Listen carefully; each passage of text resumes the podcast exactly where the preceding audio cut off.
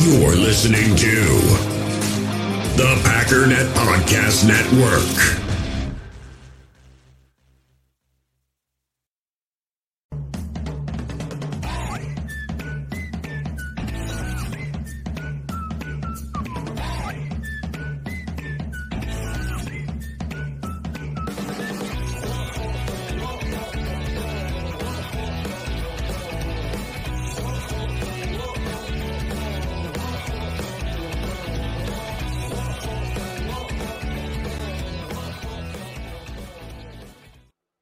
What's up, guys? Welcome into Good Morning Lambeau. My name is Clayton. You can check us out on packernet.com. You can find me on Twitter at Packers underscore access. You can email us Packers total access at gmail.com. You can text us 865 658 5824. I'm joined alongside Tim live in Green Bay, in Green Bay, a, a chilly Green Bay, it looks like up there this morning, Tim. I know back home in Tennessee, I, I got an update. We had a little snow last night and it was something like 18 degrees, I think. So um, up there in the in the valley in northeast Tennessee, but we're down here in Orlando, so uh, we're sitting at about 65 daily and sunny. It's what was uh, that? You're sitting at what? About 65 and sunny. Yes. Oh, 65. already. See, I overlook it every time. 65%. 65%. That's what we. That's right. Yes, sir. All right. Um, let's see here. Good morning, gentlemen. How are how are we this morning from Derek K? We got a we got a bunch of people in the chat. Doug, Derek K, Chris in, the whole crew up in here. Appreciate y'all jumping on. Yeah, listen, this thing is rigged up. The, the whole broadcast may fall apart. I'm just being real with you. I've got a trash can with my lighting on it. I've got a light right above me, so it keeps casting the shadow for my cap, right? I went to Delmonico's Steakhouse last night and had a couple Patrons, and I'm just surprised we're alive right now. I'm being real, okay? Hey, so there you we, go. We made it happen. But uh, you guys have never been to Delmonico's. I that's my first time. Evidently, they got a uh, there's six of them, I believe, nationwide. Uh, there's a few in New York and there's a few down here in Florida. So uh, you go in, man, and it's just all Sinatra playing and um, nice. murals on the wall. Mandy actually took a picture of one. It was Dan Marino, Joe Montana, and Vince Lombardi on the same wall. Really cool. You know, obviously all Italian Americans. So uh, nice. Did you did yeah. you run into Mr. DeVito while you were there? We didn't see DeVito or his agent there. No, sir. Uh, they were probably hanging out the probably hanging out the Olive Garden. You know what I mean? I've got several Italian friends back home, and man, you mention Olive Garden to them, and they will throw something at you. They're like, "That ain't Italian." Stop. I'm okay. I'm sorry. No, it's Italian to us, man, coming from the sticks, bro. So anyway, we got a cool little show set up for you guys today. Um, obviously, the plan is to go live tonight too, so we're back on schedule. Um, hopefully, we can go live tonight and then tomorrow morning, tomorrow night, and uh, then Thursday morning. I'm hoping, and then be back in Tennessee to go live that evening as well. So it's uh, it's been a good good test, a good experiment. So when we do go to Lambeau, when we do go to Green Bay, whether it's this year or in the future, we're all set up, and uh, it's pretty cool. We've had pe- people listening to the show reach out and, and, offer houses there close to the stadium and stuff. Man, it's just uh, it's really neat to see how uh, how everything's come together. We got we got an awesome fan base, and uh, I, I, don't say fans of us. I'm just saying fans in general, and we're all in here talking ball. Um, just Packer fans in general is really cool. So um, we had the PFF grades dropped in, so I thought we would uh, we kind of dive into that. Um, there's some good and there's some bad and there's some really bad. And there's some ugly. no, some real ugly. Um, let's just kind of hit the weekly first here, okay? And I may kill my camera a couple times because I'm on this little tablet here. We're going to be right up in the screen. Hopefully, I'm not too loud in the mic either. But anyway, here we go. You've got uh, the Tampa Bay game. Overall, the PFF grade for the Green Bay Packers was 62.1. Offense, 73.8. Great grade there, man. Really, really solid performance by the offense. Passing grade, 66.2. Pass blocking, 64.8. Uh, receiving grades 75.3. I got more excited about that than any of them. Running grades 63.0. Um, you've got run blocking 66.5. So not a bad day run blocking. As a matter of fact, that was their second, tied for their tied for their third highest run blocking grade of the season. Uh, defense, so this is where it gets ugly. 42.6. It is the worst defensive performance all year long by 14 points. Um, it looks like the Chargers. Am I thinking right here? Not the Chargers. Which one is that? Fifty six point three. Yeah, the Chargers game was the uh, was the other one that uh, was quite that low. Actually, fifty three point one. The Lions game. let's see. Yeah, that's uh, it's hands down the worst defensive performance of the year, and you could see it all over the tape, all over the TV copy, everything. Um, run defense 50.4, tackle grade 69.0, pass rush 66.2. This is the big one here, and this is the big talking point when you talk about the defensive side of the ball. Coverage grade 30.7. And then, of course, uh, special teams grade 67.9. So let's talk about the coverage grade for a second. Everything that we do on this show, um, it kind of has a purpose, right? Like we're, we want, yes, we want to interject our opinion, obviously, but we also want to get the opinions of others. You know, we try to lean on the chat for opinion. I put a lot of stock in the opinion of people who have been around professional football for a very long time. Um, more so the players and the coaches in the front office than the media members. But however, you know, Greg Cosell would technically be a media member. So, you know, I really, really appreciate what he brings to the table. I tend to kind of weed out some of the voices that haven't been around very often. I would be the perfect example of one of those voices. I know people tag me on Twitter and they're like, man, you do a great job teaching. I'm like, listen, if I'm the one teaching you, you need to take a step back and go find Mike Wall, go find one of these other guys, because that's who I'm learning from, right? So, with that being said, the coverage grade, what did we see happen? Baker Mayfield absolutely cut them apart, right? Cut them apart all up and down the field all day long. Uh, a perfect passer rating, probably arguably his best performance of his career. Okay. So when you dig deep and go, okay, what happened on those plays? I know everybody wants to just dunk on Joe Barry. I think Joe Barry's time is is numbered in Green Bay. I think it's just it's probably going to be the end of the year. They're going to cut loose. That's what I think will happen. I could be wrong, but that's what I see happen. I think that probably needs to happen me personally. Um, but when you look at what happened with the specific plays, Andy Herman comes out, and, and again, Andy Herman, I bet if you asked Andy Herman, he'd say he wants Joe Barry gone, right? Like, guarantee you that would be his response. But when Andy Herman's pointing out that you have two defenders near a ball that went for a touchdown, and there's no way, shape, or form that he should have been able to just catch the ball, much less take it for a touchdown because of missed tackles and miscues and all that. He's pointing that out. You got Mike Wall pointing out on the tape. De'Vondre Campbell trying to communicate with Quay, and Quay not looking at Dre. Therefore, uh, Dre had to hug the outside hip of Chris and he was expecting help from Quay. Quay's doubling up on a guy who's getting the defender on the opposite side is actually playing inside techniques. So essentially, he's blocking Quay from actually defending the guy that Quay thinks he's supposed to be defending in that that zone drop situation. That's a miscommunication. That's not my opinion. That was Mike Wall's opinion, right?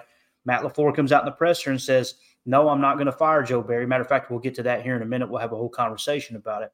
He comes out and says, We're not going to fire him because this is the, these are day one install problems, is what Matt LaFleur said. Guys, that's what the tape shows. And I know everybody likes to dunk on the tapers right now. And you want Joe Barry gone. I get it. I completely understand the frustration. But that's you literally have Andy Herman showing it. You've got Mike Wall showing it. And now you've got Matt LaFleur saying miscommunication. It's a big thing. Miscommunication and blown coverages. Now you hit timeout, Tim, and you say, who's responsible for that? At the top of the list, the head coach, then the DC, then the position coaches, whether it's a linebacker blowing coverage or it's a you know DB blowing coverage. So now you've got a fourth source that's interjected, and that's PFF going, hey, look, coverage was horrible. Understand the coverage grade when we show that coverage grade there, Tim, that's not PFF going, man, Joe Barry's bad at what he does. That's them watching the tape and going, based off of the call and the current situation, what we think the call is and the current situation, this player failed miserably at his assignment. That's essentially what it's saying. Right. So, and I know there's some some blurred lines there with PFF because if they if you know if someone blows a coverage and recovers and makes a play on the ball, then he's going to get the maximum grade on that specific play. You know, it's it's a little bit wonky how they grade. It's just another source that we got with a bunch of eyeballs taking a look at each individual play. So, um, anything you want to hit on with anything I said there? I went on a little bit of a ramble, but I wanted to get that out there that the reason that my opinion sits the way it does is because it's people all around the league that are watching the same tape coming up with the same exact explanation. And again, that's not to say Joe Barry shouldn't get fired. It's just simply showing here's what the problem is. But what do you think, Tim? Um, yeah, I agree, and I think um, it's kind of telling that you're at you know week 15 here. uh, going into week 16, and we're talking about day one install issues. You know, that's like, mm-hmm. you know, and I know we our instinct is to want to point a finger, identify the problem, get rid of it, right? Well, I, I think when it comes to communication, you need you've got more than one party involved. There's a lot of moving pieces, so um, they clearly need to clean up some of the comms on on uh, defense, especially because um, if you look at our offense, it seems like the communication is improving. Um, you know, we saw issues with that early in the year, and and that seems to have right. subsided. Um, we're seeing uh, Jordan and the boys, you know, hitting their hitting their cans and their checks and their reads. But then on defense, you're right. We get a call, and then you know the green dot gets the call. We're trying to communicate, and, and guys just aren't. They're not getting the memo. So um, that does that points to coaching, but it also points to, you know, how you're playing out there on the field in the moment. You know, you've you've got to keep your head in the game, uh, and um, you know, for young players that can be hard, man. There's a lot of a lot of distractions, you know, uh, by mm. design dis- distractions, not to mention you know the ones that just come with you know suiting up and playing on Sunday. So uh, this is it's a communication issue. You know, Joe Barry keeping his job aside, um, it's still something that we need to work on for sure. Yeah, no doubt. And I know we got a couple comments here in the chat about De'Vondre Campbell tweeting. We'll we'll kind of show that tweet. I just screenshotted it actually, so we'll bring it up on the screen here in a second. Let's go to the chat real quick as we're talking about this. Uh, Chris or Doug in the chat here says um, there were at least three plays where ba- Baker whistled a ball right by Quay or De'Vondre's head for a completion in a seam. Yeah, one of the plays Matt LaFleur specifically talked about them being in Tampa too, and Baker just fitted in the perfect spot. There was a lot of blown coverages. There's no doubt about it, right? And and you guys know Dre caught a lot of flack during this game, uh, Dre Campbell, and uh, I I tend to always try to fall back to, hey, look, man, the guy's playing through injuries. Now, is that on the coaches? Is that on him? You know, I don't know. Uh, I'm of the opinion if you're not 100%, nobody in the NFL is 100%, don't get me wrong. But if you can't play to full potential, then you're probably going to hurt the team. You know, let's let's kind of err on the side of caution there.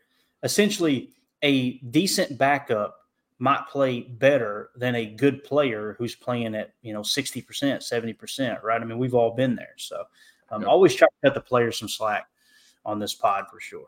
Uh, Nick McSwain in the chat said, I wonder if position coaches are the bigger issue. Um, I don't know if it's the bigger issue. And, and Chris actually responded to Nick and said they definitely aren't innocent. Yeah. I mean, there's, it's the boring argument, guys, but there's enough blame to go around, man. Um, there was times this year when the offense played bad early in the year. We forget about that. You know, the defense was kind of carrying the team early. Now it's kind of flipped. The offense is looking pretty good, and the defense is struggling. Um, there's plenty of blame to go around. But as far as the position coaches, Tim, I know we kind of talked about that, and not to throw any specific name under the bus. I think they've kind of gotten a pass this year, man. You know, Barry is is kind of taking every every punch on the chin, and we haven't even mentioned that. Okay, who Barry's not out there teaching them co- uh, technique, guys. He's not out there teaching them how to play man coverage, catch man, mirror match, press man, press man. Not not showing them how to play exactly in quarters and this and that. Those are the position coaches. You guys remember uh, Jaire Alexander said early in the year, the cornerbacks coach that they brought in was it from Arizona or Houston, one of those teams. Um, it was Greg, I think Greg Williams, because I immediately coach went, Williams. oh, crap. Yeah, I immediately thought Greg Williams from New Orleans, the guy who got suspended for Bounty Gate. No, no, no, it's a different Greg Williams.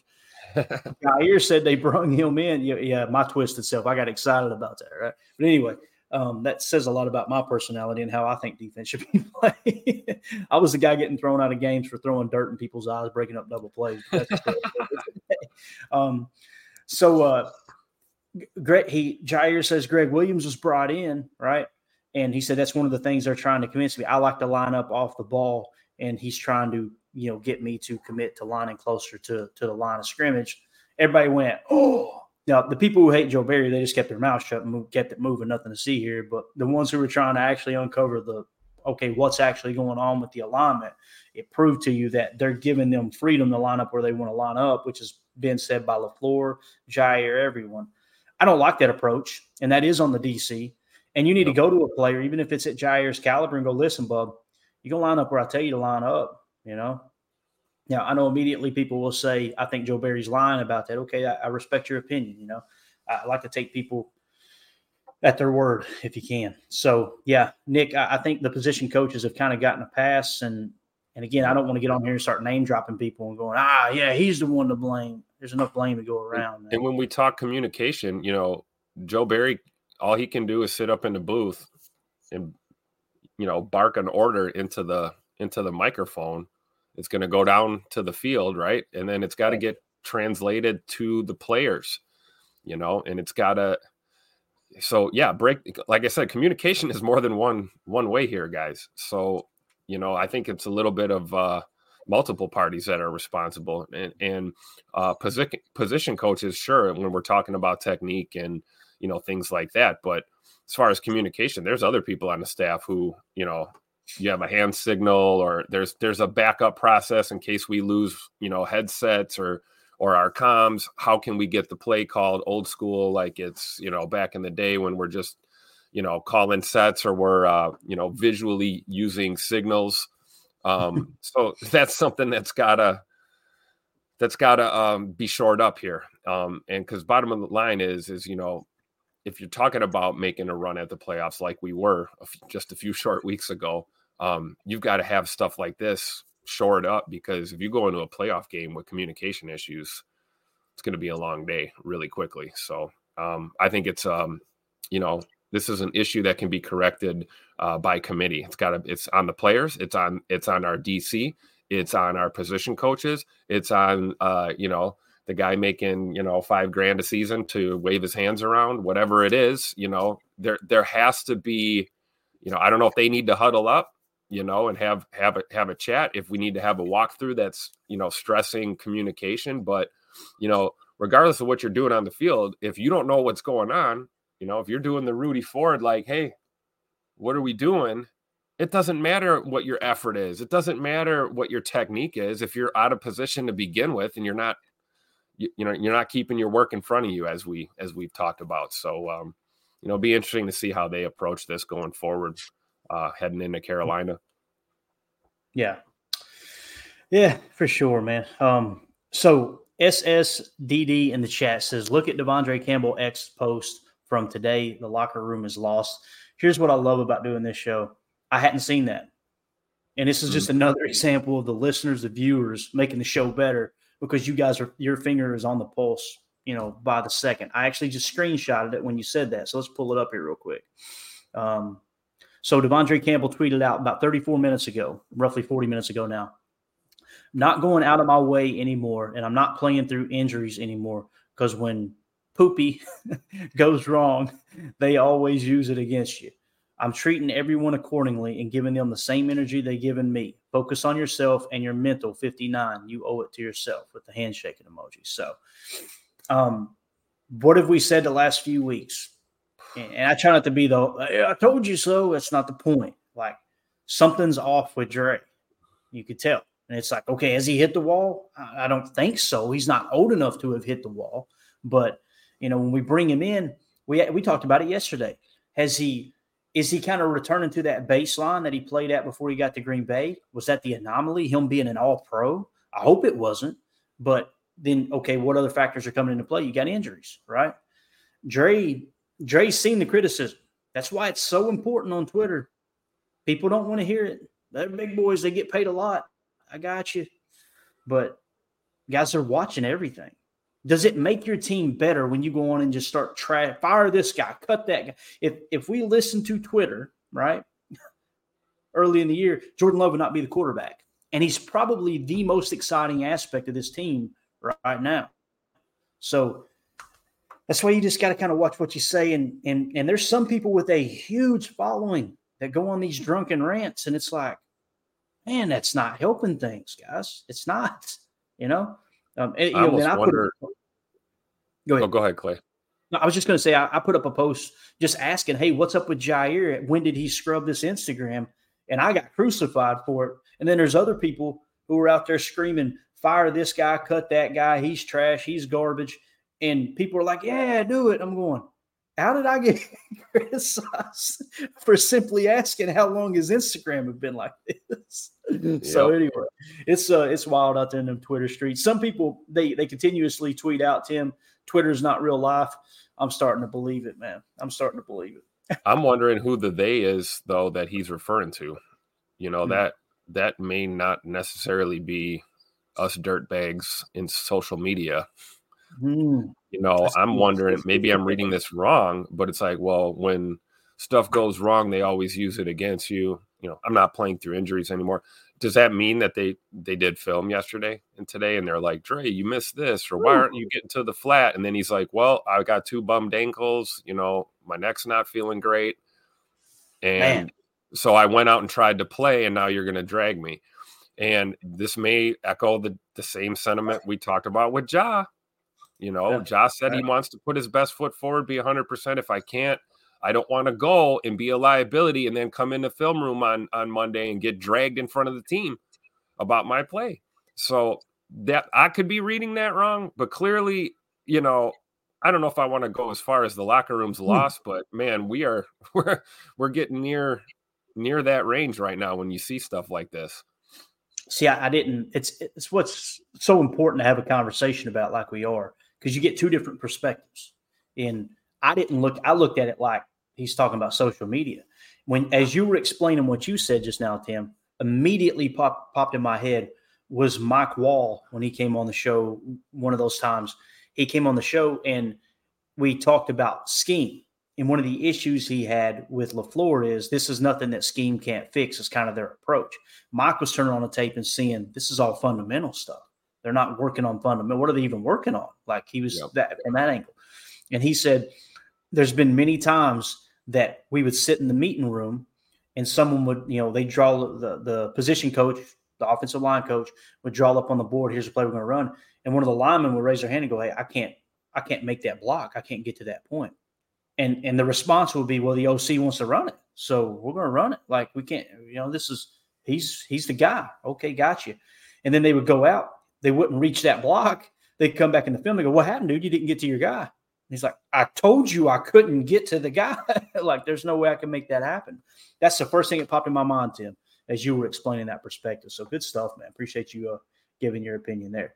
Um, so, passion, drive, and patience. The formula for winning championships is also what keeps your ride or die alive. eBay Motors has everything you need to maintain your vehicle and level it up to peak performance superchargers, roof racks, exhaust kits, LED headlights, and more. Whether you're into speed, power, or style, eBay Motors has you covered. With over 122 million parts for your number one ride or die, you'll always find exactly what you're looking for. And with eBay Guaranteed Fit, your part is guaranteed to fit your ride every time or your money back. Because with eBay Motors, you're burning rubber, not cash. With the parts you need at the prices you want, it's easy to make your car the MVP and bring home huge wins.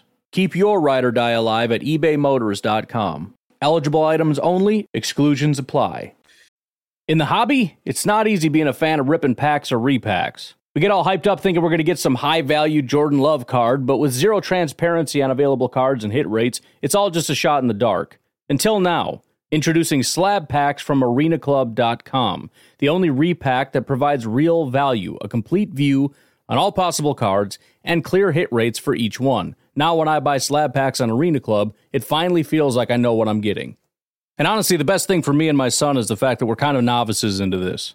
When I walk into a card shop with my son, and a card says it costs $40, kind of just taking his word for it that that's a good value.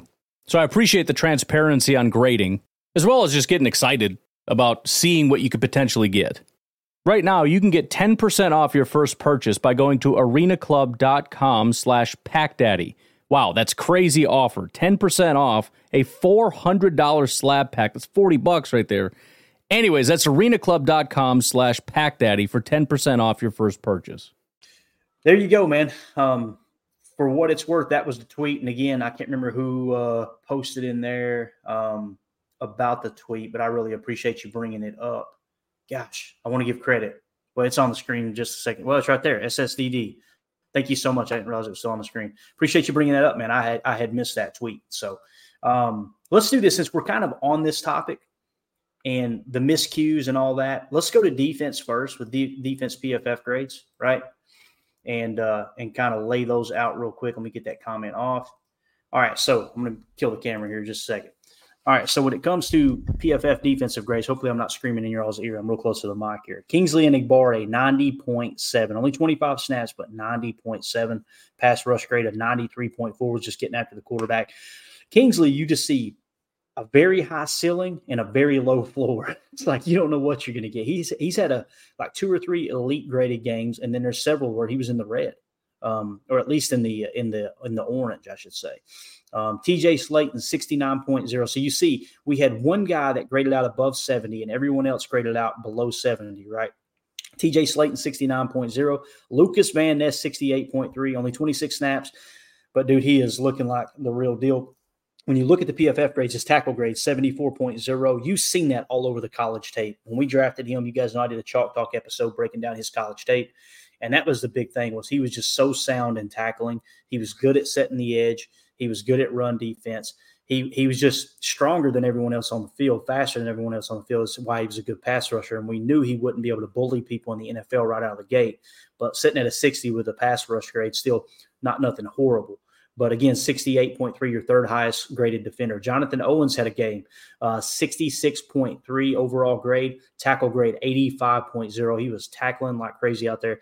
Uh, Rashan Gary, 62.4 grade, tackle grade 34.3. Bad day at the office for Rashan Gary, no doubt about it. Kenny Clark, 62.0. Anthony Johnson Jr., only four snaps, 60.7. Preston Smith, 55.0. So here you're getting into the the bad part, right? Rudy Ford, had a tackle grade of 84.6, but that's the only thing he did decent. His run defense was horrible. His run fit. Um, he played 62 snaps. That's what we wanted, 51.0. I've got to eat crow here, Tim. I got to sit here and say, you know what?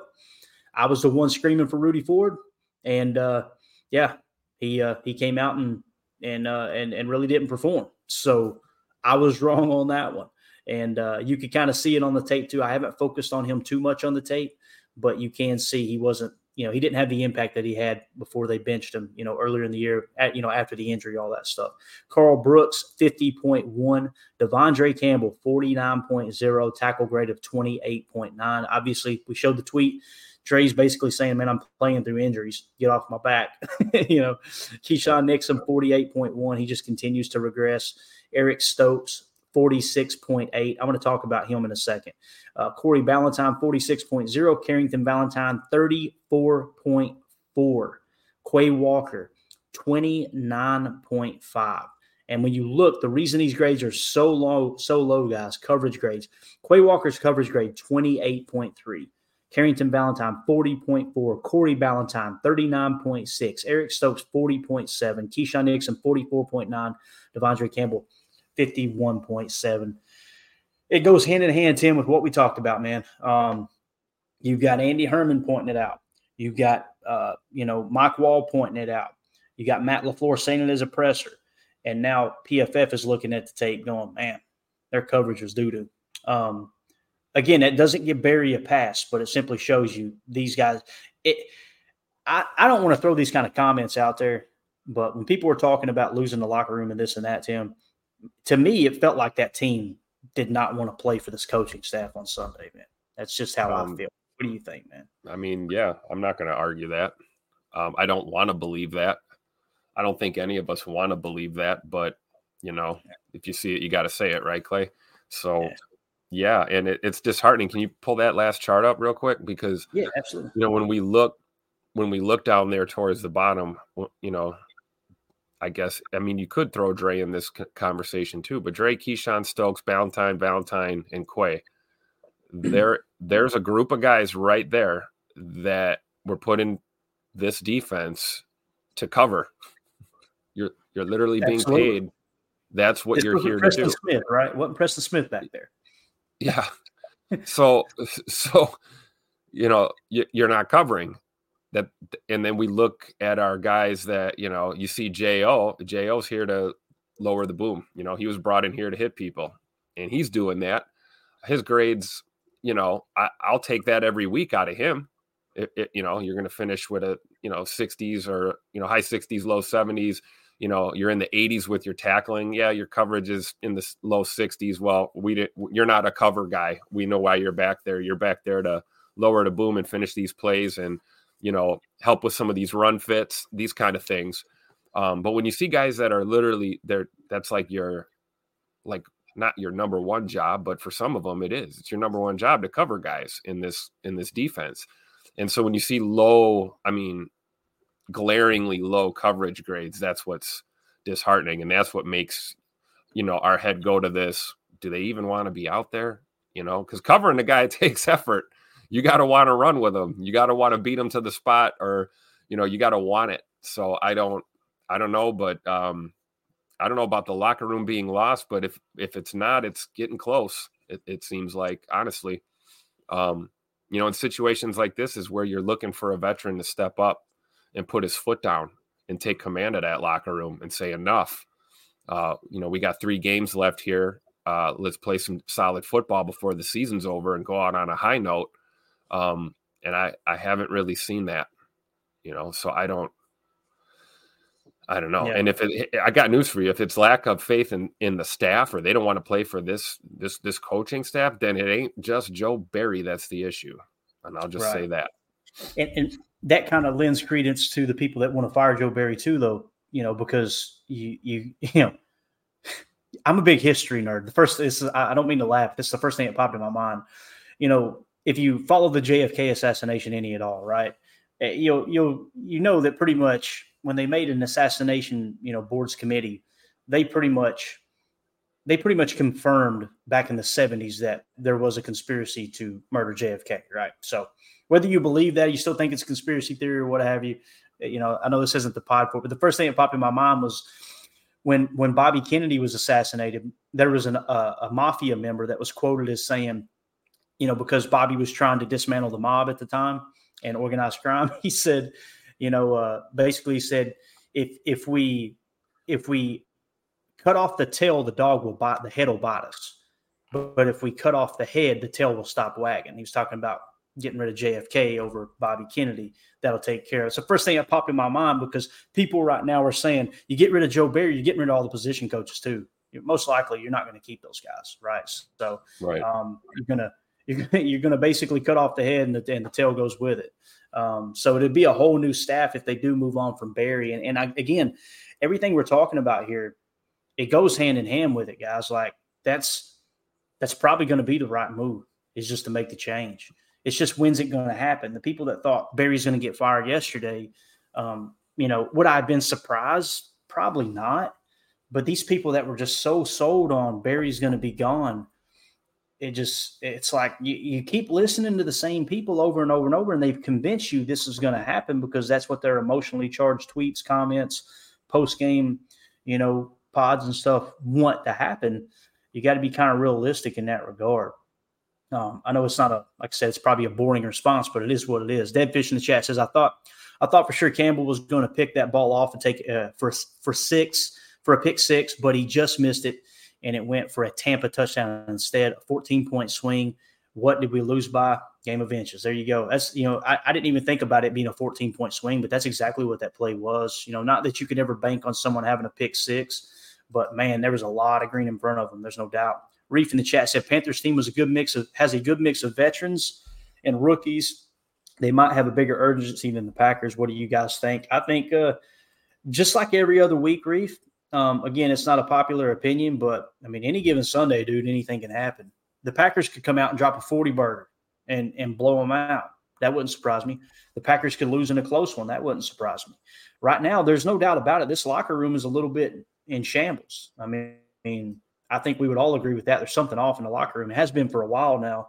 Um, it, Paul Robertson in the chat said Eric Stokes was awful, and him playing a large percentage of snaps further cements my belief that this is strictly a development, rebuild, evaluation year. Everyone is sold on Stokes being a great player. And I'm not here to dog on Stokes because he had one bad game.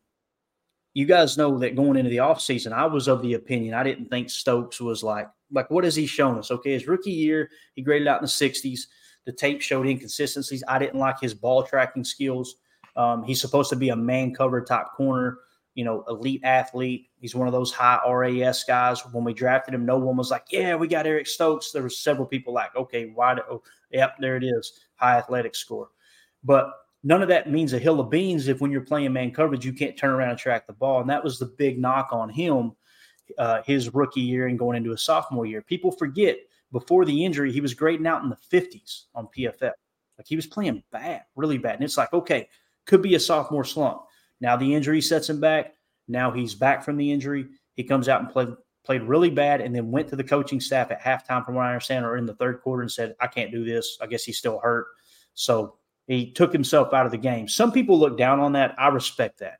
If you realize I'm not helping the team, be the bigger man and go, all right, rather than maybe I can just hide back here and still pretend like I'm playing at an elite level. I think that's a good team player move, but whether it's uh, whether it's being a good team player or not, man, you got to perform on the field. You know, they all do. So, uh, Chris, imagine a guy sitting on IR for eternity, and then he comes back and plays bad. You know, right? Yeah, that, that's all. I, I mean, expect? like, you know what right. I mean?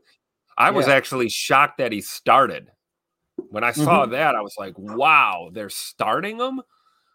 Right. And then look what happened. So I, I'm I'm with you though, Clayton. Too. I don't. Um, you know, there were things that that were before the injury that were uh, issues that needed to be worked on. Um, but he's still a young player, you know, and injuries can stymie growth. You know, you have to be out there uh, to get better, right? So um, I I just I was more surprised that he got the start than that uh, that he didn't play so great. Um, and hopefully that improves, right? You know, we want to cheer for this team. We don't want to just you know complain about the bad things, right? So right, hopefully right. things change, but but if not, you know, we have to look at our defense next year, you know, and see see what's going on. But you know, and you know, while we're on the subject, you know, Dre with that that missed pick. I mean, you're talking about playing through injury. Is that why he's a half a step late there, and he and he misses it by an inch? Could be. Yeah, it could. Chris in the chat said, anyone see that screen to Jones where three offensive linemen in the open field completely missed every defender? What happened to Green Bay Packers being good at screens? screen game hasn't been there all year long, Chris. I, I know exactly what you're saying, man. It's uh, it's been off all year long. Uh, Doug says defending Stokes a bit, a DB that hasn't played in six weeks, and you start him. In my opinion, you have to transition a DB to game speed. That's exactly what Tim was pretty much saying right there. Agree with that.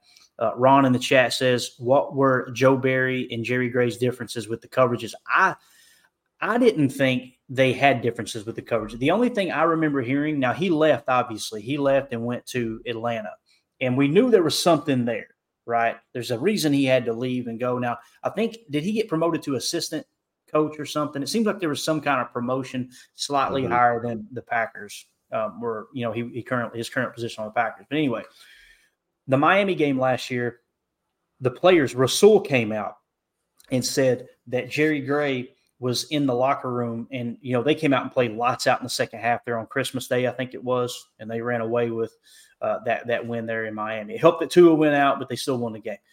Um, he he spilled the beans, he being Rasul, and said Jerry Gray basically got in everybody's face in the locker room. The players, I didn't hear anything said that he got into it with Joe Barry. It sounded like Jerry Gray went to the players and was like, "What the heck are y'all doing? Like you're not playing the scheme." You're you're out here freelancing. And then of course lit a fire on them. They came out in the second half and they won. Many people looked at it like Jerry Gray left because of Joe Barry. I kind of looked at it like Jerry Gray was frustrated with the players. So just because of that Miami game. Again, I'm not in the building. I don't know for sure. So um, you know, it is what it is there. So let's see. Uh, Adam in the chat said, if dude is too injured to play, then he doesn't play. These teams have medical staff for physical and mental yeah, that's what they're on the payroll for, man. But I don't, I don't know how these guys get back out there if they're not 100. percent You know, uh, Mark in the chat says seven first round draft picks on that defense, and they play like a JV team, and that's where you got to put some blame on Barry and Goody.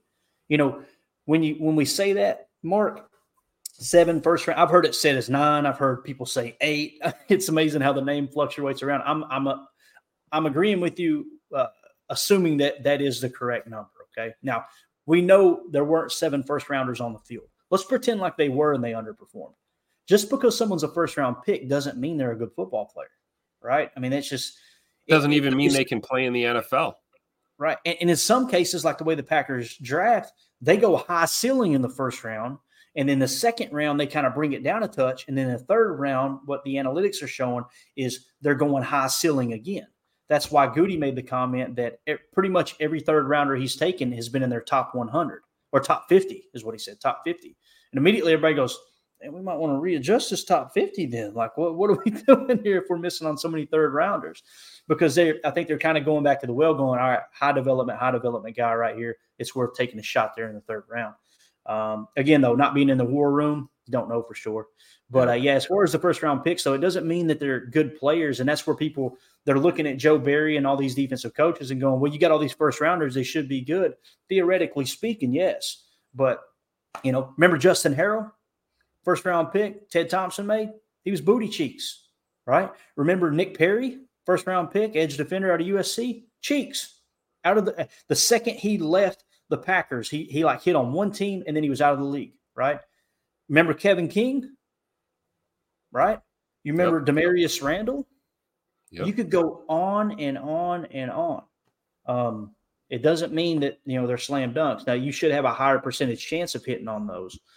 It's amazing how when Goody when when Goody swings and misses on a first round pick, it's everybody misses, right? Everybody misses. That's what people say.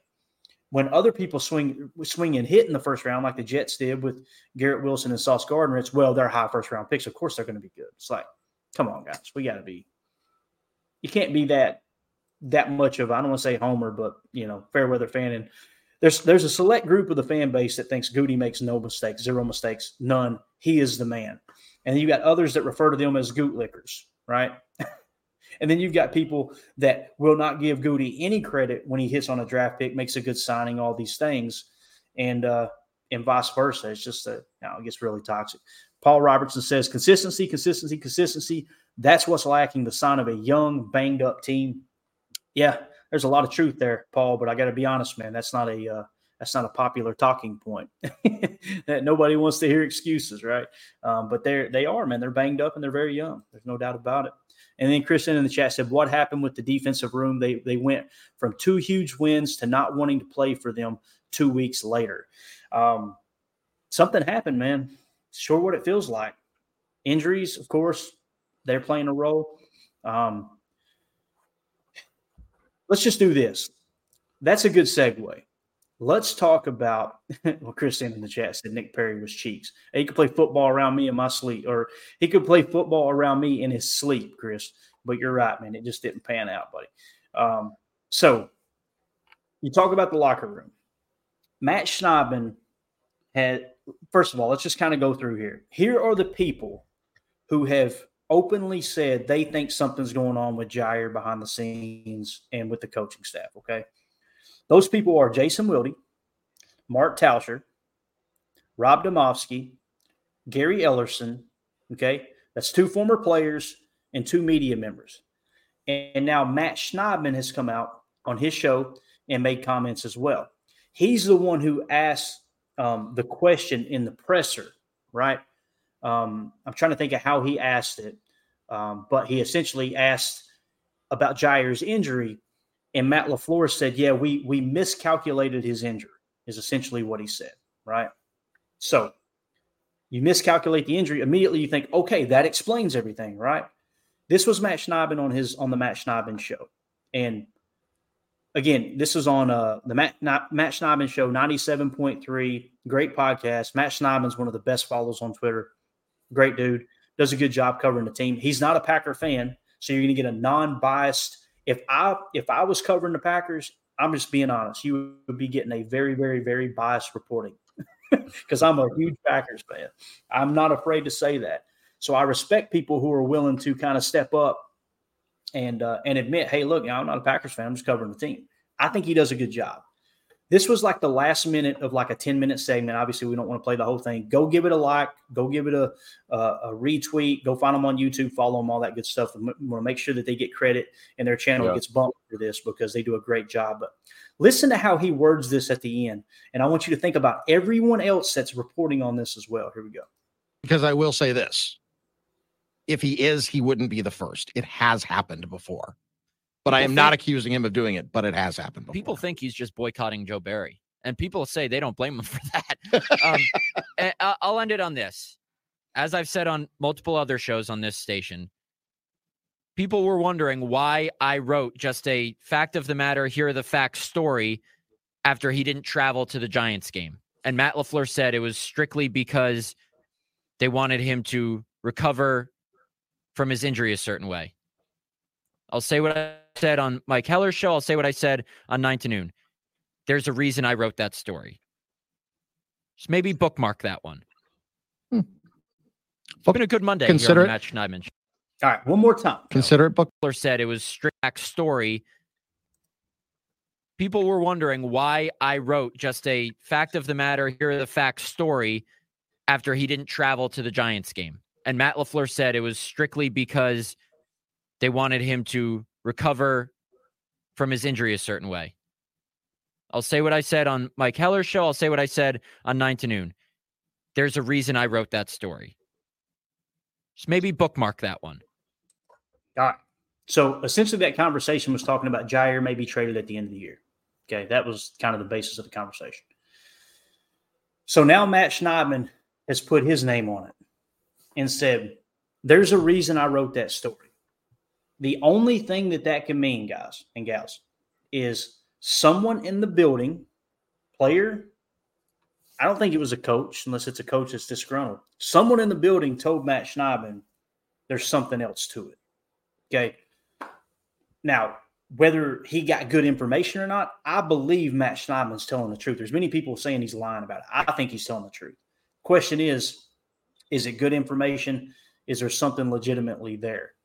Um, for me, man, you know, we now have two former players and now three beat reporters reporting on this. This feels a lot like the Aaron Rodgers Brian Gutekunst feud that can I be honest with you guys? I said was BS. That's just them stirring this stuff up.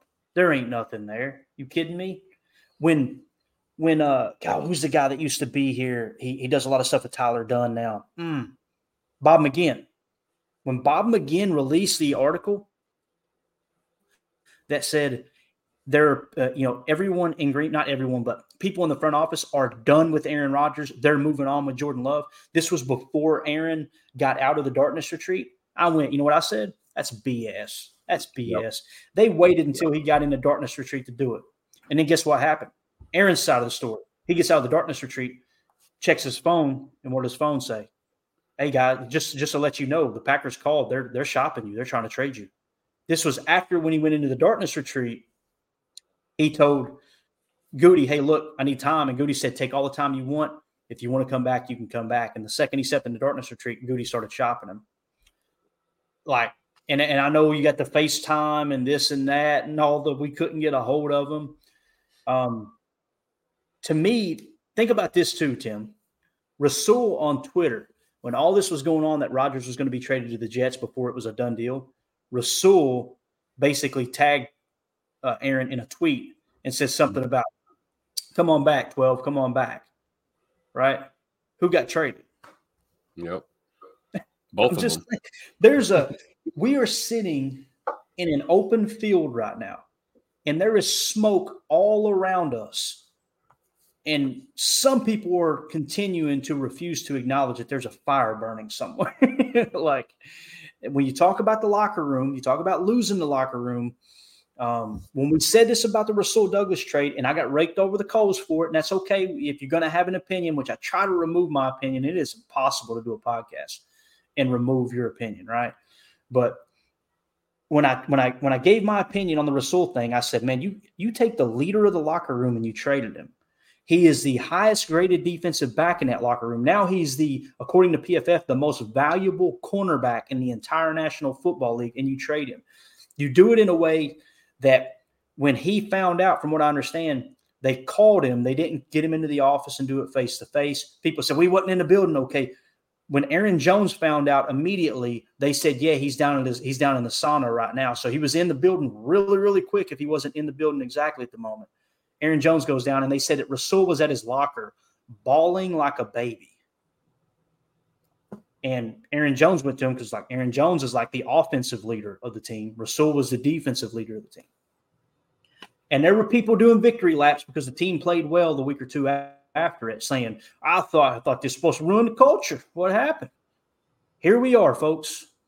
the The culture is never an issue when you're winning. The culture only rears its ugly head when the teams lose. So cue, cue the Mike Daniels tweet. Exactly. I'll say it. I'll say it again. Yep. Right. And again, I try not to provide this as an opinion or try to sway anyone else's. What we want this show to be is your opinion is welcome. And we want to hear your opinion if you bring it in a respectful way.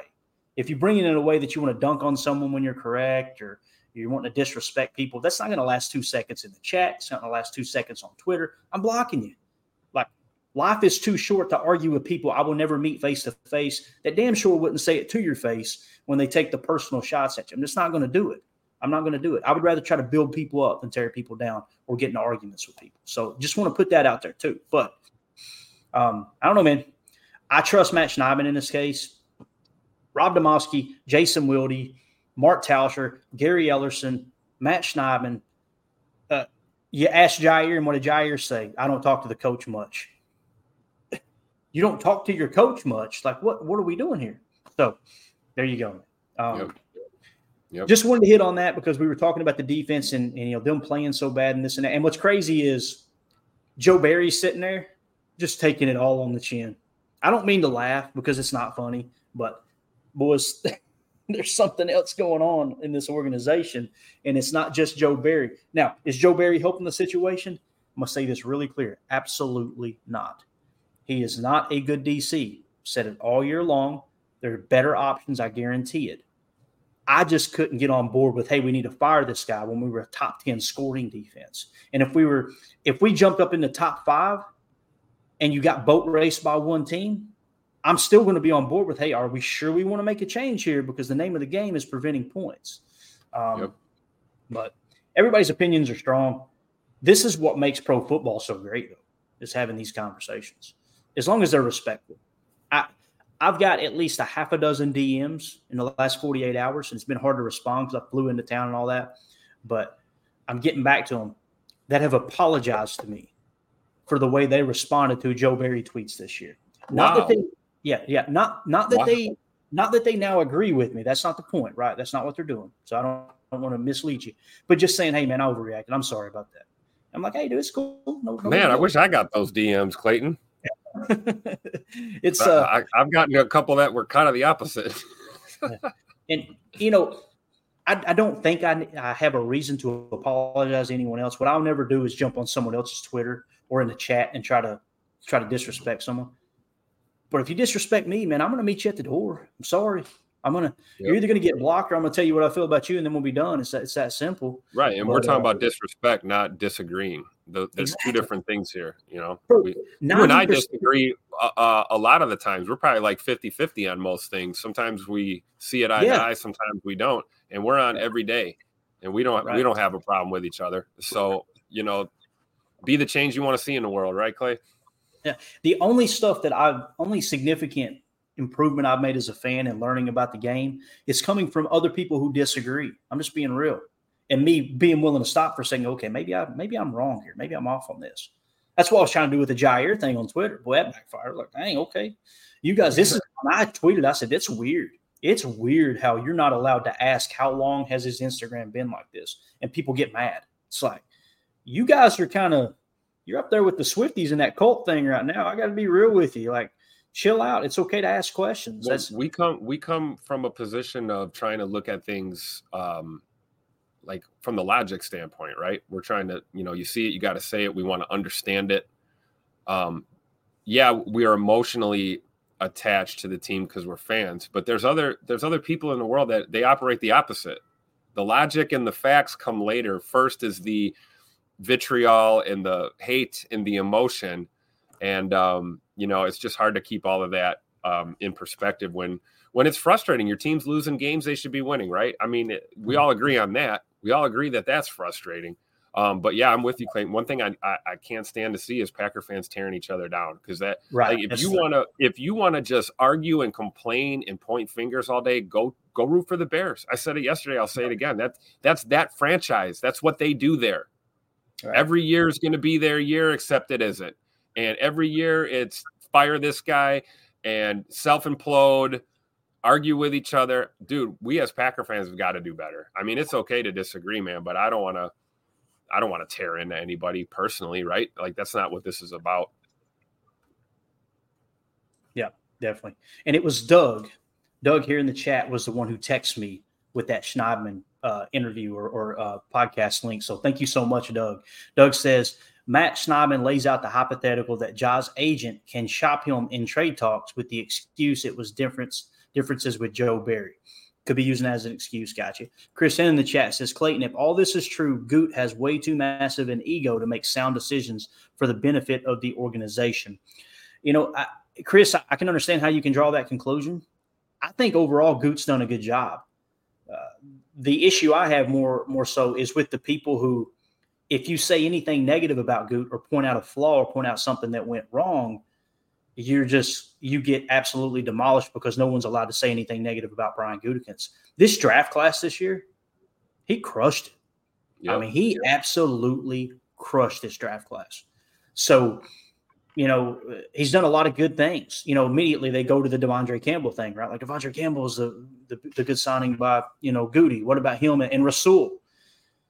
He tore the Rasul one back down to get a third round pick traded a traded a fifth in Rasul for a third to get rid of our best DB who was under contract, very reasonably under contract, nine million next year against the cap for the best corner in the game right now. The fact that people are still okay with that blows my mind. Like, so what you're saying then we're not competing next year. We're not competing next year. I am not cool with an organization making a decision that basically tells your fans, your locker room, everyone, hey guys, you know what? We're we're not even halfway through this season yet, and we're not competing next year either. I have a problem with that. That's the old John Madden approach of the second that you're not playing to win every single game, we don't have yep. a game anymore. You know, yep. um, so I do have an issue with that. As far as his ego, I, I think Chris, I don't think it's I don't think it's his ego. I think it's he's he's trying to make the best decision for the organization long term. And you see, he didn't. You're seeing now why he and Aaron Rodgers butted heads, right? Aaron was, I want to win now. We want to win now. We want to win now. And Goody is thinking, let's look down down the road a little bit. Um, now the Jordan Love thing, man. Told you guys, unless something goes catastrophically wrong down the stretch with his play, I think we got our quarterback in the future. I believe that. Yep. I really do. And I could be wrong. I could be looking up halfway through next year, and you guys are dunking on me for that comment, showing this clip right now. But um, I'm with what I've seen right now. I've been now. saying that for two years though, so I look dumber for sure. But you know, I was the one talking during training camp that he's the dude. right, right. It's true. It's true. And it took me a while to come around, but uh again, all year long I have said we need a full year, guys. We got to see him for a full year. I'm glad we did that. You know how bad it would suck if let's say Jordan is the guy, right? And Jordan's a great quarterback moving forward. And he's he's a legit top 10 quarterback moving forward. Let's say that's the case. Maybe even top five, who knows?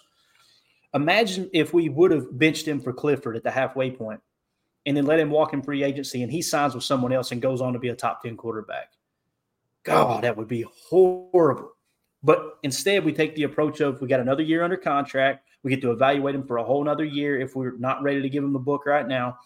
And then we can also draft and develop another quarterback if we think if we're not sure he is the guy. Oh, by the way, if he is the guy, don't be surprised if they draft him because they drafted Brian Brohm in the second round when they had Aaron Rodgers at starter. So this whole idea that there's no chance that we draft a quarterback high in the draft is just uh, it's it's absolutely mind-boggling. So um, there you go. All right, let's see here.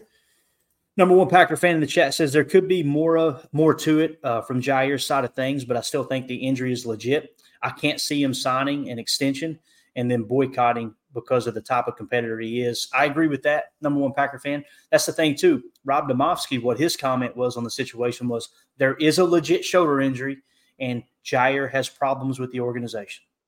Both can be true, right? I know that's not that's not a sexy argument or a sexy conversation, but both of those things could be true. That's what I was telling you this morning when I tweeted back at you, Tim. Was like, sounds like Rob Demovsky was spot on. There is a legitimate injury he's still dealing with, but he does have problems with the organization behind the scenes too. Um, that's what it seems like. And then Matt Schneidman, of course, when, when Matt Schneidman said, might want to bookmark that with him not traveling, and this is kind of what Doug talks about right here. He goes back to it. He says, putting it back together for everyone. The Jaire not traveling to New York is what happened between the win over KC and the New York debacle. So, riding that high through the KC win, all of a sudden Jaire doesn't travel, and then you come out in New York and you get smacked in the mouth. Last week, you get smacked in the mouth. Not trying to put the blame on Jaire. It's not what I'm doing here. It's just that can really upset a locker room if there is something. And, and it's not that the the teammates are looking up going, man, we want Jaire. This is crap that that that, that he's having a problem with the coaches. Guys, conversations happen behind the scenes. I know we like to pretend like they don't, but they do. These players are communicating behind the scenes. You guys remember the whole report that there was a text thread with with uh, Aaron Rodgers and Davante Adams and them, and they they referred to uh, Brian Gutekunst as Jerry Krause, the guy who basically tore apart the Chicago Bears dynasty. I personally believe that wasn't as cut and dry that it happened the way that the media reported it, but that's just another example of there were conversations going on behind the scenes. Maybe not as bro- uh, as broad as all the players in a text thread making fun of the general manager, but there was definitely. Uh, but see, if that's, if that's what it is, then that's where that stuff should stay. If you're in a private thread with your boys and you want to vent about your your manager at work, that's one thing. But if you come into work and air those grievances in a public domain, and then say, okay, you guys, you guys figure out what I mean by this. That's a different story. So, and I yeah. think to Ja's credit, um, you know, throughout this, I don't think that uh, he's been overly uh, boisterous about that, about his feelings. I think he's been kind of poked and prodded by the by the press crew, and um, you know, makes some comments sometimes when you when it's frustrating that you're, you know, not on the field and you know, quite frankly, as we've heard from our coach, that they they misread this this injury. Not, you know, I don't know. I don't want to read too much into that, what the specifics of that means, but it sounds like they thought he'd be able to go sooner and he wasn't. And he played against the Rams. And we had, uh, I believe it was the Rams game, Rams or uh, Chargers game.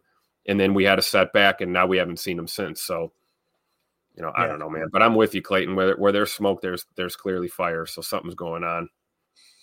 Definitely. We'll end it in the chat. I was going to play Matt LaFleur's presser, but essentially what Matt said was what other people are saying too that, you know, this communication problems.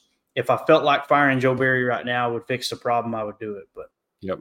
They, you know, if the players are not communicating, the players are not playing their zones right, if the players are not playing schematically sound, it doesn't mean that Joe Barry is exonerated and he's a great DC.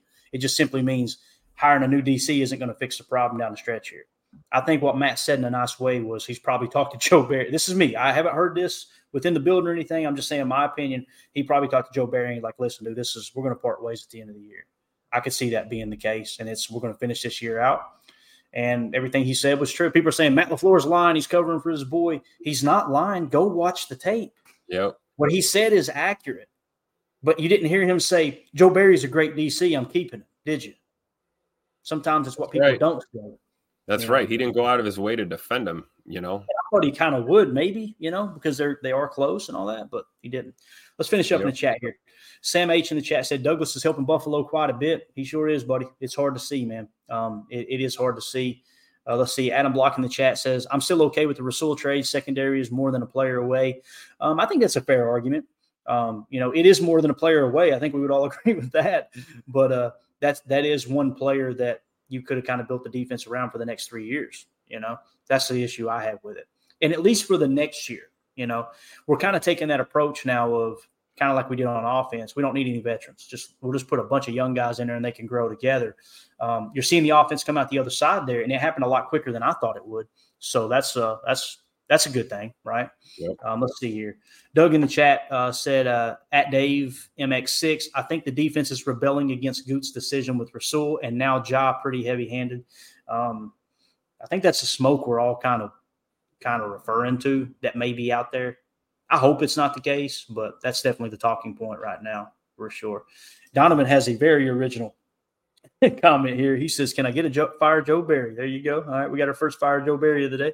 Uh, Sam H. Uh, J Love looks like the future, no doubt. I completely agree. Um, I think, it, barring any catastrophic setback here down the stretch of these last last few games, I think we may have a quarterback of the future for sure.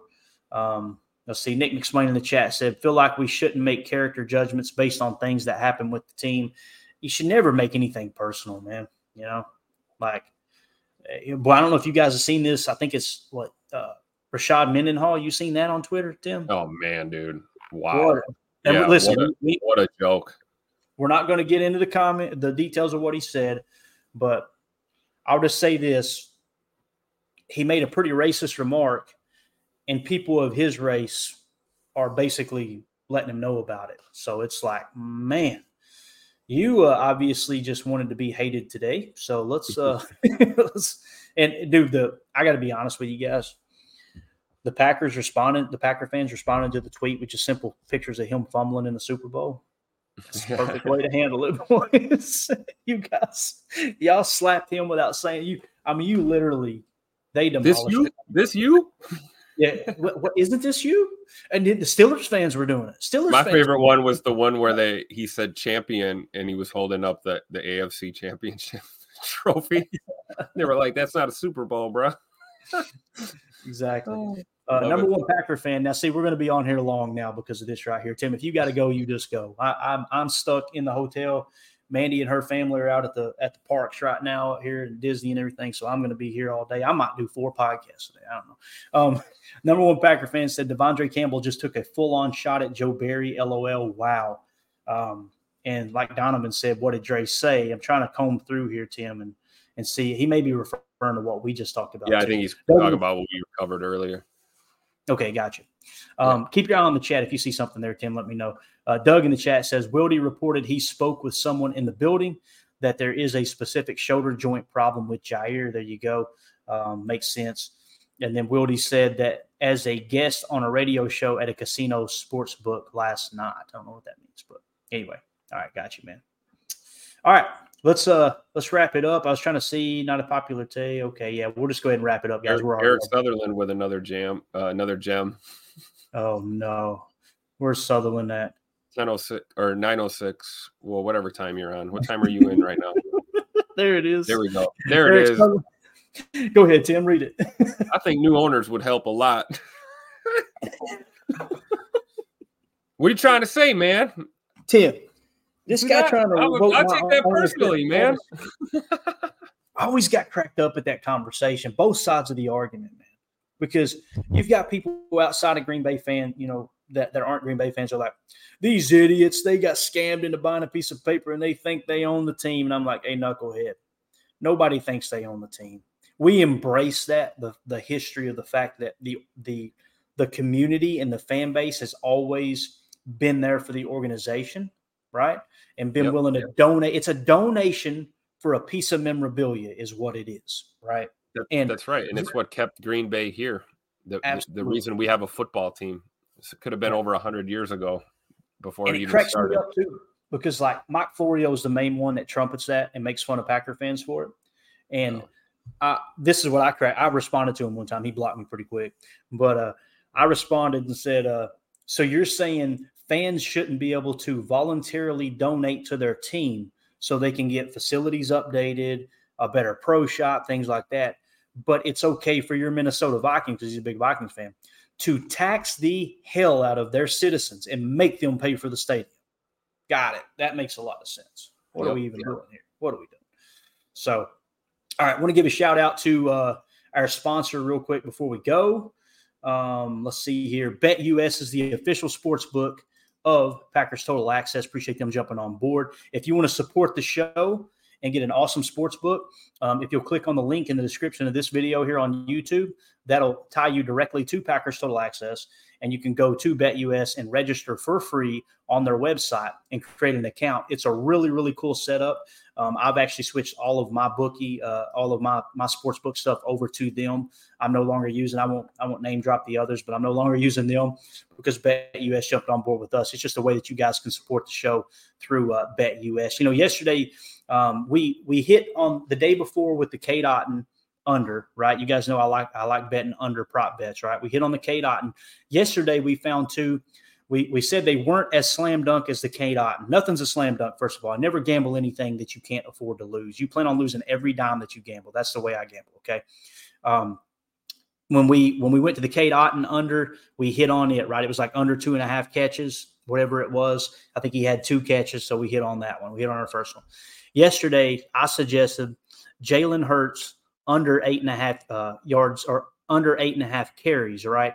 PFF Edge had it two of three bars full, at 8.7%. Okay, so understand the Cade Otton bet was a full three bars. So this was a little more of a risky bet. The other one I did was Gainwell receptions, right? Under one and a half receptions. Also mentioned if you couple those two together in a prop bet, it would get you plus 235. Well, Jalen Hurts ended up with 12 carries, so we missed on that one. But the Gainwell only had one target and didn't even have one catch. So we hit on the Gainwell. So if you did, you know, bundle it up, then you obviously missed on that little two leg parlay. But if you just went single individual bets, you hit one of two. So now, since doing this and Bet US coming on board with us, we're now two of three on our recommendations. So again, that's Bet US. Um, you can, if you were to were to have clicked on that, this is what their interface looks like. Really user friendly, really cool setup. That's Bet US, America's favorite sports book. Now the official sports book of Packers Total Access, celebrating their 30th year in business. Been around since 1994. So appreciate them sponsoring the show. They are absolutely awesome. Look forward to uh, many, many more years of that sponsorship. So, Tim, parting thoughts, bud. Let's get out of here. Uh, I hope these guys get it together. Um, sometimes when there's adversity within a locker room, that that kind of this kind of nonsense. You know, this may be an overly positive look at this, but sometimes this crap can bond a team too, you know, It and can, yeah. uh, and hopefully that's what the case is because, you know, I know we're we're talking technicalities here, but we're not technically we're not dead yet. So, you know, one game at a time. We we've heard the one and all mentality referred to previously this year. I'd like to hear it again. Um, you know, let's let's try and forget these two losses here, and let's go let's go beat a team that we we should absolutely destroy. I mean, let's be honest. And I don't care if it's a close game or not. We should win this ball game um, on Sunday. And if we do, there's still hope. And that's all we can hold on to right now because that's all that's in front of us is this next game that we have. So I'm hoping um, through all of this crap that these guys find a way to play together and get out there and execute. Um, but um, you know, it's gonna be it's gonna be an uphill battle and an interesting ride. So uh, I'm ready for it, Clay. Let's uh, let's get ready to do more chalk talk. Let's get ready to break down film um, and uh, hope for the best here um, with with all of this. Because honestly, I hate it. I hate this crap. This is not. This is man.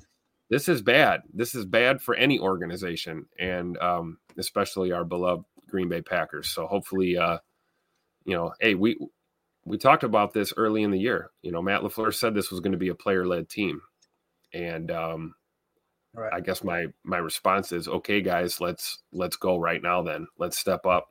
Rashan Gary, let's step up. Um, you know, whoever this is, who, Preston Smith, veterans on that side of the ball. You know, I understand Dre Campbell's frustrated. That's where the tweet came from. But he also Right. has the ability to walk into that facility and rally the troops too. So hopefully they just focus on what's the most important and it's what you can control. And the only thing you can control right now is beating Carolina. So put all your effort into that and see what happens. Definitely. Definitely. Um, Jim in the chat says, Hey, leave us owners alone. Love it. Owner on owner crime over here, man, for sure. Derek K in the chat said, uh, Posse Rock in the house. Chris says, Derek, every time you say that, I sing in my head John Deere Green on a hot summer night.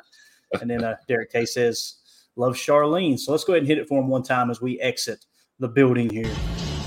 John Deere Green on a hot summer night. Hero Billy Bob loves Charlene. you love it. You love to see it. All right, guys, we're out of here. If you would hit that like button for us on your way out, that'll help other One, Packer fans. one big AJ Dillon thumbs up. Yes, there you go. That Um, thumbs up. If you hit that like button for us, it'll help other Packer fans find this channel, find this uh this type of content. We appreciate you guys hanging out with us. Tim, I may put Chalk Talk together. I don't know, man. I was I was wasn't going to do it on the road with this setup. Um, I don't know how glitchy it's going to be. It may be something if we set it up, we get in here, it goes glitchy, we just stop the broadcast. Maybe everyone would understand that. I don't know, but I didn't want to put anybody through that. It could work too. It's just I'm drawing on a screen like this as opposed to a screen like this. so could make things difficult. We may we may do it though. We'll see what happens. But again, thank you guys so much. We'll be back tonight, definitely, whether we do chalk talk or not. Um, it'll be PTA live at uh, seven Central, eight Eastern, and uh, look forward to chatting uh, more Packer football with you guys. Maybe we'll get some more answers by the end of the day. We'll see, um, but hopefully, uh, kind of hold everything together. You know, as far as Dre on Twitter and all that stuff. So uh, I like Dre too, man. Well, and that's the other thing. It hurts. I'm trying to end the show here. I'm saying something else. Our Walter Payton Man of the Year. You know, it's like he's such a good guy. Like a dude's. You know, that's where you're like. Well, that's does where you're like, this has got to be. There's got to be truth to this. going- Right. Yeah, Right. because And Dre's not the guy the comments, here- here's the thing too. If you look in the comments, everybody's saying this is Joe Barry's fault. I just looked, and it's just all this is all Joe Barry's fault. So Joe Barry continues to take it on the shins. He's what Dre's talking about, according to some fans. You guys heard kind of my opinion. I think it goes deeper than that. I don't think it's any one person. I think it's just, hey, look, he was asked to play hurt, and it didn't work out. Now he's getting raked over the coals by fans, and uh, and probably got a bad negative uh, film review too. And uh, man, I sure missed the hell out of Rasul Douglas, but there you go. That pretty much sums it up for me. Y'all have a great day. We'll see you tonight. God bless. As always, let's go out and be the change we want to see in the world. Go pack up.